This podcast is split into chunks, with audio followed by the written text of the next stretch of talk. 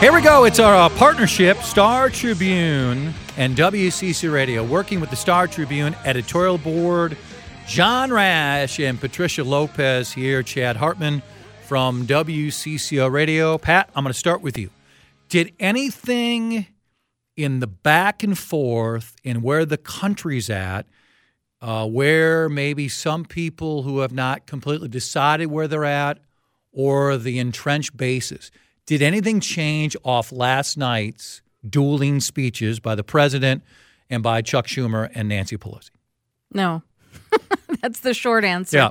Um, the president's primetime address was remarkably lacking in new information, convincing arguments, uh, any kind of an actual compromise that he might offer as an inducement uh, to Democrats to give him what he wants. It, it was really sort of a recitation of old talking points, misleading statements, and some outright lies, as you've pointed out before.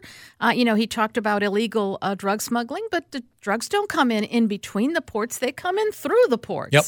Ninety percent, his own Right. government saying that, Right. And- Not and some liberal leaning group. That's right. And it's hard to make the case that um, the border situation is out of control when illegal crossings are at at least a 17 year low. I'll, I'll back it up with some numbers for you because you're 100 percent right. Mm-hmm. In 2000, the number was 1.64 million. Now, and this some of, some of this is the credit of all these administrations, including the Trump administration. It's below 400,000. That's a rather Mm-hmm. Dramatic remarkable. drop. If That you doesn't lived mean through it's the perfect. 80s, you Yeah. know how remarkable that is. Yeah. Right. So John, did he did did he achieve anything last night? And who was his audience? Who was he trying to reach last night? I think the same individuals who he has been trying to reach since he began his presidency, which is his base, which has remained remarkably resilient 38, 39, 40%, depending on the public opinion poll. And indeed, it was the fear of that base eroding that made him pivot back to a more maximalist position and shut down the government. And embodied by the words of Ann Coulter, Rush Limbaugh, Sean Hannity, and others. And he realizes politically that unless he has that base, he's going to have an extraordinarily difficult two years ahead of him, let alone reelection.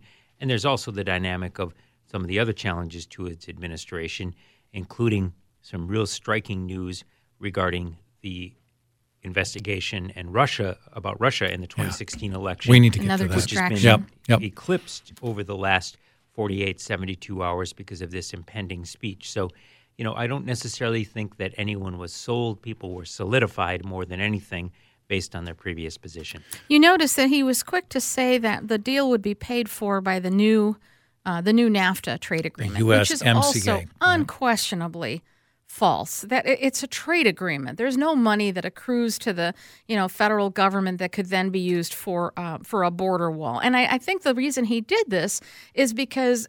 His base wanted a wall that Mexico was going to pay for. Well, that's because they were when told it's that. their own paychecks that Yeah. have to pay for it. I think um, you will see some erosion in that support. Well, just to pick up on Pat's point, John, the president, his team have negotiated this with the leaders of Mexico and Canada. It still has to be approved by Congress. That's right. It Congress Not hasn't even yet. seen this. They might, because it's an interesting combination of where Democrats and Republicans stand on that, because many Republicans are very free trade. Uh, they might be worried about some of the restrictions. They might be worried, is this another tariff sort of scenario? Some thought he gave away too much Right. to those other countries. So that okay, the president says that when, by the way, it isn't an exchange with the U.S. Treasury, right? And, and a lot of people still believe, well, what does this mean? Guess what? Just American citizens will bear the cost. But that, John, only happens if Congress approves it. And you're quite right that this is really a long road until that happens. And so, you know, that's one of the many issues that's looming out there. And what I think we're going to see in the next days and weeks to come, if indeed this lasts that long, is the degree of alacrity that President Trump is talking about, the crisis that he and his administration colleagues are referencing regarding the border. The real crisis that's going to continue to grow are the effects from the government shutdown. Yes. And we continue to hear stories in terms of not just the 800,000 plus people who will soon not be getting paychecks, but all the rest of the Americans who whose lives depend on some aspect of interacting with the federal government who will suffer inconveniences, interruptions, if not significant events. And, you know, even stories such as it appears now that those who are inspecting food, you know, may mm-hmm. not be fully employed at this point. They're and not. They've been furloughed. If, if yeah. indeed, and, and if if something, heaven forbid, were to happen with that, you know, that's the type of story that will talk that will really concentrate the minds of most Americans in terms of the stakes of this. So the pressure is going to continue to ratchet up on Republicans in the United States Senate. And even though President Trump just came out within the last hour and talked about total unity among his caucus, I, I certainly think that there could be cracks in that. There are already cracks. Already. And here's what's been missing in this whole debate, Chad. Um, we have not seen the president direct his administration to do a very thorough needs assessment of the most vulnerable parts of the border and an objective analysis of what means would be the most effective at accomplishing the goal. That's what I would want to see. We already have almost 700 miles of physical barriers along the 2,000 mile border. That's a lot. It, that's a lot, right? You know, and maybe and it doesn't it mean, to be replaced, yeah. shored up, whatever. Or maybe there are parts where it needs to be added. But let's let's see the experts. Let's make sure offer exactly, that, exactly. Right? Let's make sure that what's needed is uh, a wall or a fence or uh, better surveillance or you know more agents uh, you know boots on the ground. We have a number of means at our disposal. Uh, you know this is taxpayer money. We deserve to have it spent effectively. I think everybody wants border security. Um, here's the other thing that i'm concerned which about which the president that, continues to say that democrats don't.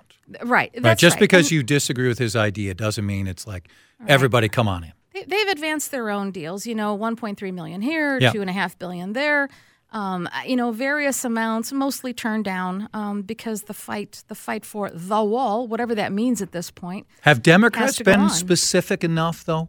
Right? Because I think it's fair. Well, should, at, should Pelosi and Schumer be more precise in saying, okay, we're against the wall, but here's maybe even beyond the 1.3 billion. Here is our definitive plan, just to contrast with the wall. Well, you know the the way negotiations work is the person who wants the thing the most is the one who has to advance uh, some kind of incentive. I would argue the biggest problem with the president's argument is that he's never been specific enough. Nobody really knows what the wall means at this point. Is it a steel slatted fence? Is it a concrete barrier? Is it 2,000 miles? Is it 1,000 miles? Uh, how high is it? Is it 12 miles high? Is it 30 miles high? Nobody really knows. How do you negotiate against that? I would quickly add to the needs assessment looking at the root of the problem and there is extraordinarily spiraling violence in three Central American countries that's creating this crisis as it's perceived by the president and some others.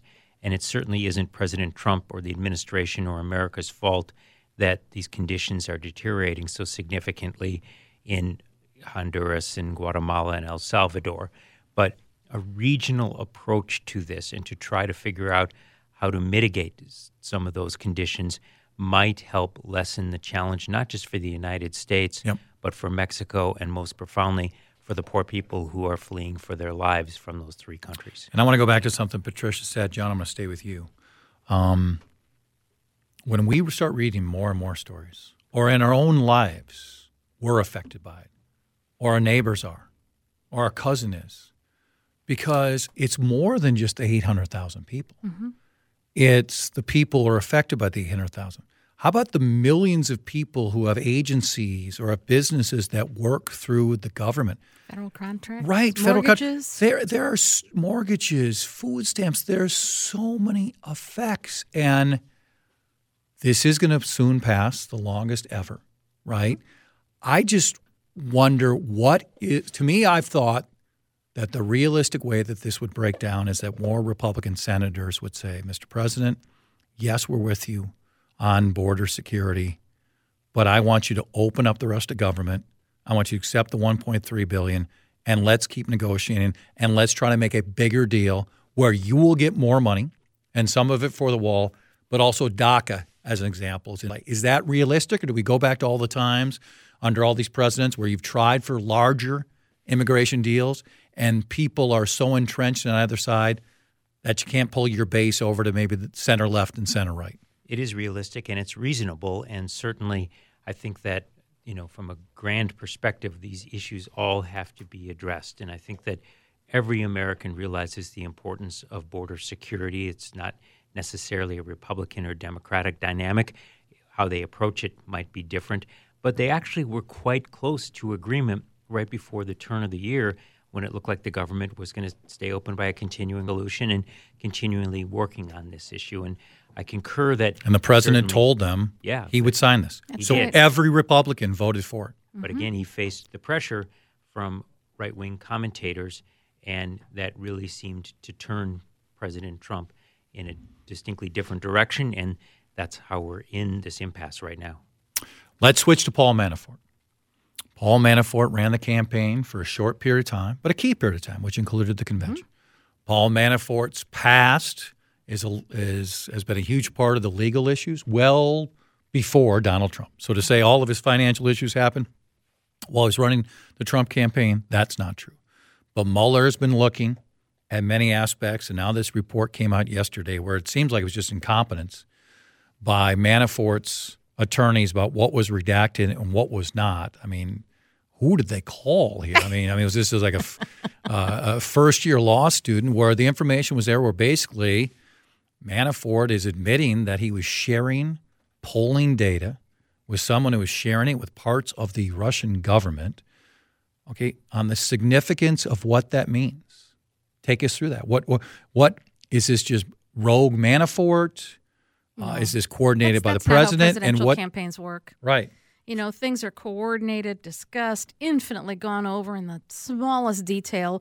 You know, people who have been through campaigns can tell you that there's not just one rogue actor who can sort of hijack the campaign and do what he wants. Um, if he did, that would just be manifest incompetence, you know, at so many levels, which I suppose, you know, is is possible. Right. What what I think is undeniable is that this is serious, and it's it's not enough to brush it away, as I've already seen some, um, you know, uh, supporters do, and and say, well, that was his personal, that had nothing to do with the campaign.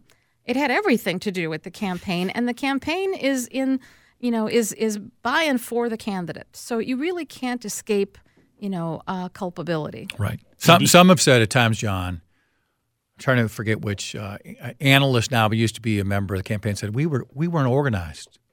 We, we, it was so scattered that we couldn't do this. That doesn't cut it. I'm sorry. Let's say let's say I'm in litigation against you, and my lawyer's doing this and that and that, and I just say, hey, it's just my lawyer. I'm sorry. I'm I'm the one that's final say. When you're the candidate and you're running it still falls. The buck you stops know, with you. That doesn't work on a shoplifting charge. It right. shouldn't work here. By the way, with Donald Trump, who's always said, "I make all the decisions." Mm-hmm. You can't say you're making all the decisions, but when then it might involve something, I had nothing to do with it. Indeed, there's appropriate focus on the campaign dynamics here, on what Mr. Manafort may have done with with this Kremlin operative. But I think that as time transpires, what be, what may become even as big a part of the story is reportedly from the unredacted portion of this that there were also discussions about a Ukrainian peace deal. And there we get well beyond the campaign dynamics into American foreign policy and, and officially how our government might react to an extraordinarily volatile situation in Eastern Europe. And so, you know, that's something that I think deserves equal number of, of equal amount of focus as people think about this issue as well. And my sense is that Mr. Mueller probably has far more than this. And the three of us and many observers have long wondered what Mr. Mueller clearly or, or really does have, because of course there haven't really been any leaks from you know his organization. Yep. And this is just an example of not a leak from him, but from Paul Manafort's lawyer, but to show the, the depth and breadth of this investigation. John Rash, Patricia Lopez with the Star Tribune, Chad Hartman here, CCO. Patricia, I know you've spent a fair amount of time back and forth At to St. Paul, right? right? Oh, by the way, we have a new governor. Mm-hmm. Oh, by the way, we have a new legislature, new house, right. New house. The Senate has even changed a little bit. Mm-hmm. What is uh, your early takeaway from the first 40, 48 hours? Uh, I've, I would say I've been impressed by the efforts uh, on all sides to, you know, make some stab at um, productive uh, discussion on issues. I've, I've seen them kind of refrain from you know, throwing the, the usual broadsides. There was a rules fight that broke out on the floor, but what would the first day of legislation be without uh, without that? That aside, you know, Senator Gazelka uh, issued a statement saying that he was encouraged by what he saw as a productive start to the session. Uh, you know, Walz, I think, has gone out of his way to express uh, some interest in uh, some of their issues and their uh, position points, and so they're they're going to clash. Of course, you know, the biggest problem ahead is that um, Senate Republicans have declared their opposition to a gasoline tax increase uh, and to a reinstatement of the uh, 2% provider tax that helps fund right. Minnesota Care. And without that, the, that program runs about $900 billion short, which of course could wind up throwing a number of people off. Um, you know, Walz ran on improved transportation, you know, fixing deficient bridges, et cetera, that depends on, you know, additional revenues. Uh, what I'm hoping to see is productive – conflict, you know, conflict that leads to, you know, an actual compromise, unlike what we're seeing in Washington. We have the only divided government in the country. Which doesn't seem possible. It, uh, you know, right? I, I, have to remind myself of that because it seems so unlikely, and yet that was the if it was going to happen. Election. So let me ask you this, because you're right; those are two issues mm-hmm. where Governor Walz and the Democrats are pretty entrenched, and the Republicans mm-hmm. see it differently. Is it better strategy for Governor Walz to try to build up this relationship and try to pass other areas. There's have to say, hey, listen, these matter so much. Mm-hmm. We may not agree on these, but we're going to try to get these done because I think these are the most pressing. You know, but both sides have expressed interest in what they call early wins you know, areas that they agree on that they can move out the door quickly. And some of that is legislation left over uh, from last year. We've got election reform money badly needed um, that has to get some agreement uh, between. Um, you know, the legislature and the governor before it can advance to the Secretary of State's office. Um, you know, that's something that theoretically they could agree on quickly. There were some cuts to, uh, you know, disabled workers uh, or workers who care for the disabled. Yeah, right. Um, that they should be able to agree on. I I would love to see them do that, and they've both both expressed some interest on gun safety. Uh, legislation. Uh, the Senate Republicans want to take another run at strengthening um, school safety. Uh, the governor has strong, strong interest in expanded background checks and red flag laws. Um, hopefully that is something that should not take the whole session. And then building on that, then they can go ahead and tackle taxes, you know, health care and uh, and roads. Uh, John, anybody knows me knows I'm a bit of a cynic. So I'm also going to be just look at history here. The, from the last two governors, two very different governors, from Tim Pawlenty and Mark Dayton. Uh, special session wasn't that special anymore, right? And it almost seemed like the first two, three months were a waste. It really did. You know, talked about a lot of ideas Pat just said, mm-hmm. but really didn't get done. And then all of a sudden, the last two or three days, it was like five people were trying to decide everything. And the rank and file would find out about as fast as us. So Tim Walz has said all the right things. Paul Gazelka has said all the right things. Kurt Daudt's not quite going along as much no. as others, right? Um, are you optimistic that we are going to see this collaboration, that the words and the tone of early January will match with the results? Optimistic, yes, wary also. And I think it should be remembered that indeed we do have a new governor, and that governor was a representative from a district which is a swing district, went back to Republican hands here. You know, he is very used to understanding the different demands of a very divided state and I think that he probably will take that approach to St. Paul. And there's no one in St. Paul and certainly throughout the state who likes the way that things have been run and all the dynamics that you just discussed of yep. the last minute decisions. Nearly everyone is determined to end that way of doing business. And we have new leadership in the governor, in Melissa Hortman in the House, and Paul Gazelka is saying all the right things, as you referenced. So certainly the conditions have been created for a much better session than the last few. But you're quite right. We have to wait and see, make sure it happens. And Gazelka has a one vote majority. Yeah, that's, that's what his majority hangs on. So that's that's going to have a tempering effect too. I would hope.